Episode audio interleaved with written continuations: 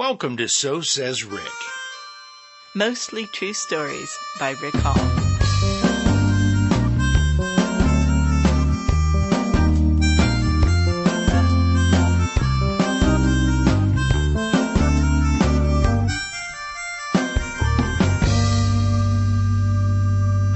Welcome to our very special Christmas episode. It is a special Christmas episode. It's on a different day. It's not a Friday. Yes, that's what makes it extra special. Right, right, right. And I'm going to tell a story about Christmas when I was 13 years old. And there might even be a little bit of Christmas music. There might be, you know, there's going to be. so this story is a little more serious than some of the stories I tell, but this one's true, and I did a lot of growing up during this story. And it's a story about family and how family takes care of each other, which is a lovely Christmas theme. Wow, it's starting to sound like Little House on the Prairie. One of my favorite books growing up. there you go. So here it is, Christmas 1972.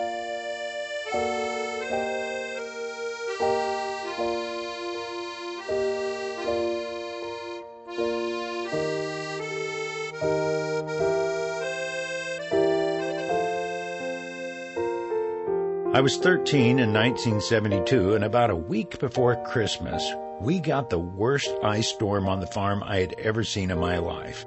Matter of fact, it's the worst ice storm I've still ever seen. It kind of rained and mist all night long, and then in the morning when we got up, everything was covered with a thick layer of ice. I mean, it was really bad. The bushes in front of the house were smashed to the ground. Great big limbs had been torn out of trees and the power lines got so covered with ice that they broke off poles. And when one pole would break, then they'd be like dominoes and they would go down for miles. It's the kind of thing that you'd want to see, but you wouldn't want to be standing close by when it happened. Now, to our parents, this was pretty much a nightmare. I mean, how do you keep the house warm with no electricity and feed kids and all the business of life with no electricity? But to us kids, Oh, it was great. We went outside with our ice skates and we could skate anywhere on the farm we wanted to. The pad of concrete where we parked the car was our figure skating rink. Our driveway, which was about a quarter of a mile long, was gravel, but you could skate on it too. We used that for our, our speed skating events. You could even skate out in the pasture on the cattle path that led down to the pond, and the pond was so perfect it was like it had been groomed with a Zamboni for an NHL hockey game. You could skate anywhere on the farm except the yard. You didn't want to skate in the grass too much because every blade of grass had a little finger of ice sticking up. Oh, we tried skating in the yard, but you'd have to dodge the fingers of ice, and then you'd finally hit one and you'd go down hard, man. That's when we started calling them the Fingers of Death. Now, the Rural Electric Power Company was working hard to get the power back on, and they would do some work, and then the power would come on and the lights would flicker to life. And immediately Dad would run down and light the furnace so we'd have heat until the power would go back off again. Well, that's what happened at my Uncle Fred's house that night. The power came back on, he saw the lights in the hallway flicker on, and he went downstairs to light the furnace.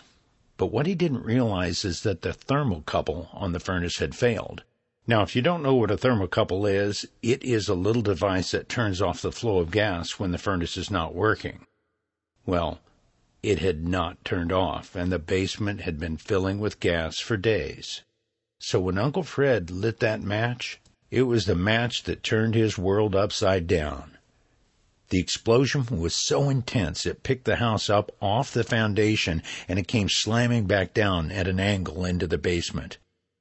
Upstairs, right above him, Aunt Dolores was still in bed, but she was unconscious with a broken arm. A dresser had flown across the room and landed on top of her. Upstairs, my cousins Cindy, Sherry, and Randy were okay. They were shook up, but not injured.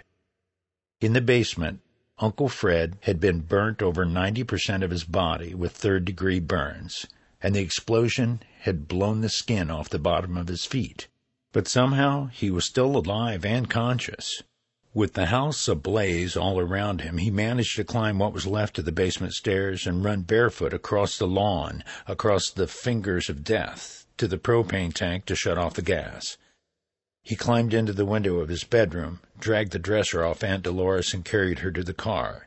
He rounded up the kids and drove to the neighbor's house, who took them all to Passavant Hospital, while their house burned in the background. That week before Christmas, Dad would get up before dawn to do his chores so he could spend all day at the hospital with Uncle Fred. He had eight brothers and sisters, but Uncle Fred was the sibling he was closest to. He didn't want to leave Uncle Fred alone. But Christmas Day, he decided he would stay home with us and we could have Christmas together. When we got up Christmas morning, we ran downstairs ready to rip open our gifts with the true spirit of Christmas in our hearts. But Dad was gone. Mom brought us in the kitchen and said that Uncle Fred had gotten worse during the night, so Dad went to be with him. Christmas is going to have to wait until he gets home. And then Mom pulled me aside she said, Dad didn't have time to do the chores before he left. He said you could handle it. Well, I wasn't too sure about that. Dad's chores normally took him a couple hours, but it could take me all morning by myself in the bitter cold and with all that ice. Yeah, that ice wasn't as fun as it was yesterday. I put on layer and layer of warm clothes, all the way from long underwear on the inside to coveralls on the outside. In a couple hours, I'd gotten the cattle fed, made sure the water troughs were not frozen, carried fresh straw out to bed the sows, I milked the cow, and finally I was heading back to the house. But when I passed by the barn, I heard sounds coming out from under it, sounds of an animal struggling. There was a broken place in the foundation where something had crawled under there. I lowered myself under the edge of the barn, and when my eyes eventually adjusted to the darkness, I could see that a big white sow had crawled under the barn to get out of the cold. She had crawled up far enough to get underneath one of the huge timbers that were the floor joists, and then she couldn't get back past it to come out. The only escape for her was to back out, and that wasn't going to be easy. You see, hogs don't like to go where they can't see, and the area where she was trapped was too tight for her to turn around. I thought, you know what? I'll grab her by the back legs and just pull her out. Well, she weighed in about 400 pounds, and at that point I think I weighed 90 pounds. We were not in the same weight class. I grabbed hold of her back feet and pulled with all my might. She didn't even budge. So I gave up, and I sat on the ground outside the barn and pondered my situation. Now, I couldn't just wait until Dad got home. I didn't know how long that would take, and that Sal could freeze to death by then. Besides, I thought, you know what? Dad left me in charge. This is not his problem, it's mine. I gotta figure it out. I crawled back under the barn further to get a better look. I realized my only good option was to crawl past her and get in front of her, and then try pushing her out. You know, I thought if I'm in front of her, maybe she'll be more likely to go backwards. Okay, I'm a little embarrassed to admit this, but I started by talking to her. I figured I'd better get her calmed down before I try and crawl past her. I mean, if she got too scared and started flailing around, I could get crushed under there. So as I laid there on the chilly ground, I put my hand on her and I could feel how cold her skin was. I could see that her back was bloody and raw. She'd been under there for a long time. I laid on the ground underneath the barn and talked to my sow. I guess it was a bit of a hog whisperer that day, because after a few minutes her breathing slowed and she seemed less agitated. I slid past her under the barn until I had my whole body in front of hers. I put my back against the timber behind me and put my feet on her shoulders. I took a big breath and I pushed with all my might. She slid backward several inches, but as soon as her raw back hit that timber, she shot forward toward me. At that point, I was pretty glad I was so much smaller than her. She couldn't get under the barn as far as me. I kept pushing, but instead of backing up, she was slowly inching forward. If she managed to work her way farther into the barn, I knew she'd never get out, and I might be trapped too. Okay, this was not the time to be the hog whisperer. No, I wasn't going to try and calm her down or reason with her. I started screaming at the top of my lungs and suddenly her fear of backing up into the unknown was less than her fear of the little madman in front of her, and for the first time she pressed backwards. She kept moving until she hit the timber with her back, but before she could react to the pain and lunge forward, I turned the volume up and gave one more mighty push. She shot out from under that barn like a 400 pound cork from a huge champagne bottle, and I came rolling out behind her. We both lay on the ground to catch our breath. Well, it didn't feel so cold anymore. I unzipped my coveralls and let some of that winter air come in and cool me down. We both just laid there for a bit, and I remember thinking, boy, if my mom looked out and saw us right now, she'd think, well, there's Rick and a sow dead out in the lot. I expected the sow to jump up after a couple minutes and run away, but she just laid there on her side, breathing hard. This was not a good sign. If I didn't get her moving, she was going to go into shock. I rocked her back and forth until she got her feet underneath her, and then I helped her stand up and held onto her tail to guide her into the barn. I made a bed of straw and put some food and water nearby. She was comfortable and warm, so I headed to the house. I'd finished my morning chores, but it was afternoon. As a matter of fact, the evening shadows were coming in. I could hardly wait for Dad to get home that night so I could tell him my story. When I saw his headlights coming up the driveway, I positioned myself by the front door because I couldn't wait to tell Dad about my day. I mean, he'd trusted me to run the farm, and I'd done it, and I had saved the life of a sow. Dad sat down, took off his shoes, and then listened to my story from beginning to end. My dad isn't the kind of guy who goes on and on about things, but he looked me in the eye and said, Well, I knew you could handle things here. I felt so grown up. I felt like a man, just like that. It was like a bucolic bar mitzvah. Mom came into the room. She said, How's Uncle Fred doing? My dad said quietly, We lost him today. Mom started to cry. I wasn't surprised because Mom cried at everything. She cried at Pampers commercials. But then I noticed my dad was crying. I'd never seen my dad cry before. I didn't know he could. I knew if I stayed there any longer, I'd be crying too, so I said, I'm gonna go check on my sow. A couple minutes later, I was all bundled up in my winter clothes, walking across a hog lot, with tears rolling down my cheeks, freezing on my coveralls. I didn't feel like a man any more. I felt like a little boy. I went out to the barn, opened the door. It was quiet in the stall. I was hoping my sow was just resting, but when I turned on my flashlight, I could see I'd lost her too. I didn't know what to do. I turned off the flashlight and sat down in the fresh straw near my sow. What had just happened? Why did my dad sit there and listen to me talk about my day when he was suffering such grief? I mean, this had been one of the hardest days of his life. I sat there in the dark for quite a while trying to figure it out, and I finally realized Dad had put his grief on hold for me.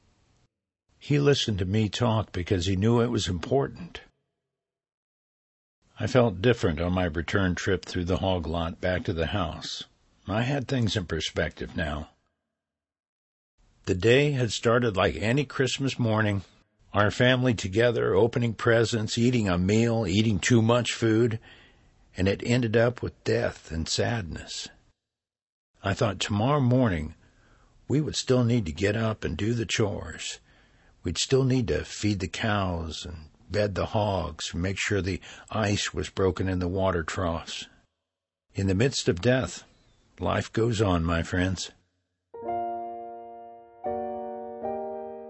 Back in the house, Dad was sitting at the kitchen table eating some warmed up hamburger helper. He said, Get your brother and sister. Come on in here. When we all gathered together, he said, What do you say we celebrate Christmas tomorrow? Looking back over the years, I can't remember many of the gifts I got for Christmas, even though at the time I had to have them, desperately had to have them. I vaguely remember a pocket knife, a BB gun. One year I got a motorcycle. None of those gifts I have anymore. But I clearly remember Christmas 1972 when my dad showed me what it takes to be a man. That gift I still have.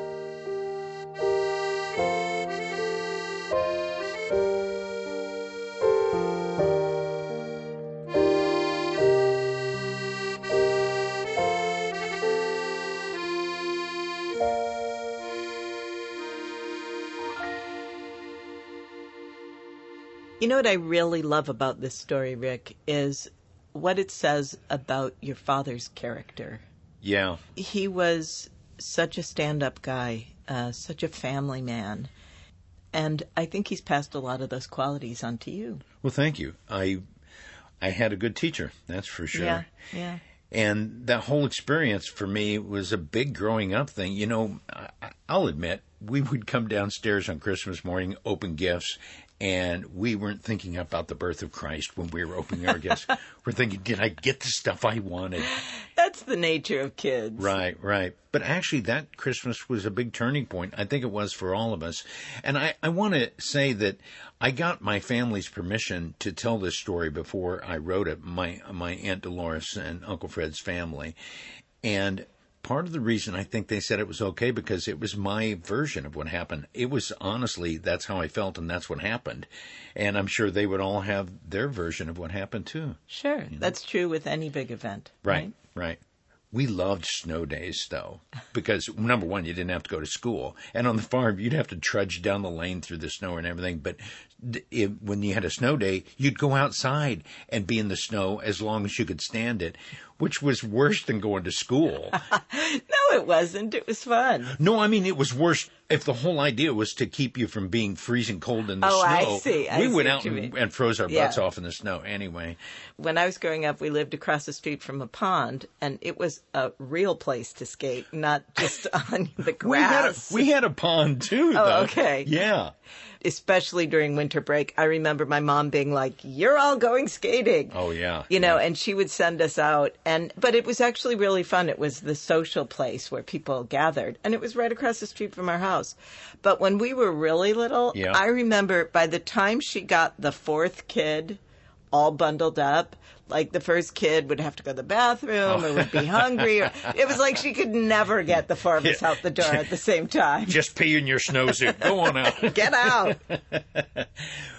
I remember on the country roads, the snow would drift over the road. And I remember one winter, the snow was so deep, they had this big snow blower that was mounted on a truck that just literally cut a path through the snow. Oh, wow. And the snow was so high on each side. I remember stopping and rolling down the window and writing my name in the snow because it was right outside the window. Which was fun, except if you met somebody on the road, then somebody had to back up till you got to a driveway. Oh, so they they didn't make it wide enough for two cars. No, no. Oh, it was, wow. It was uh, it was an interesting project.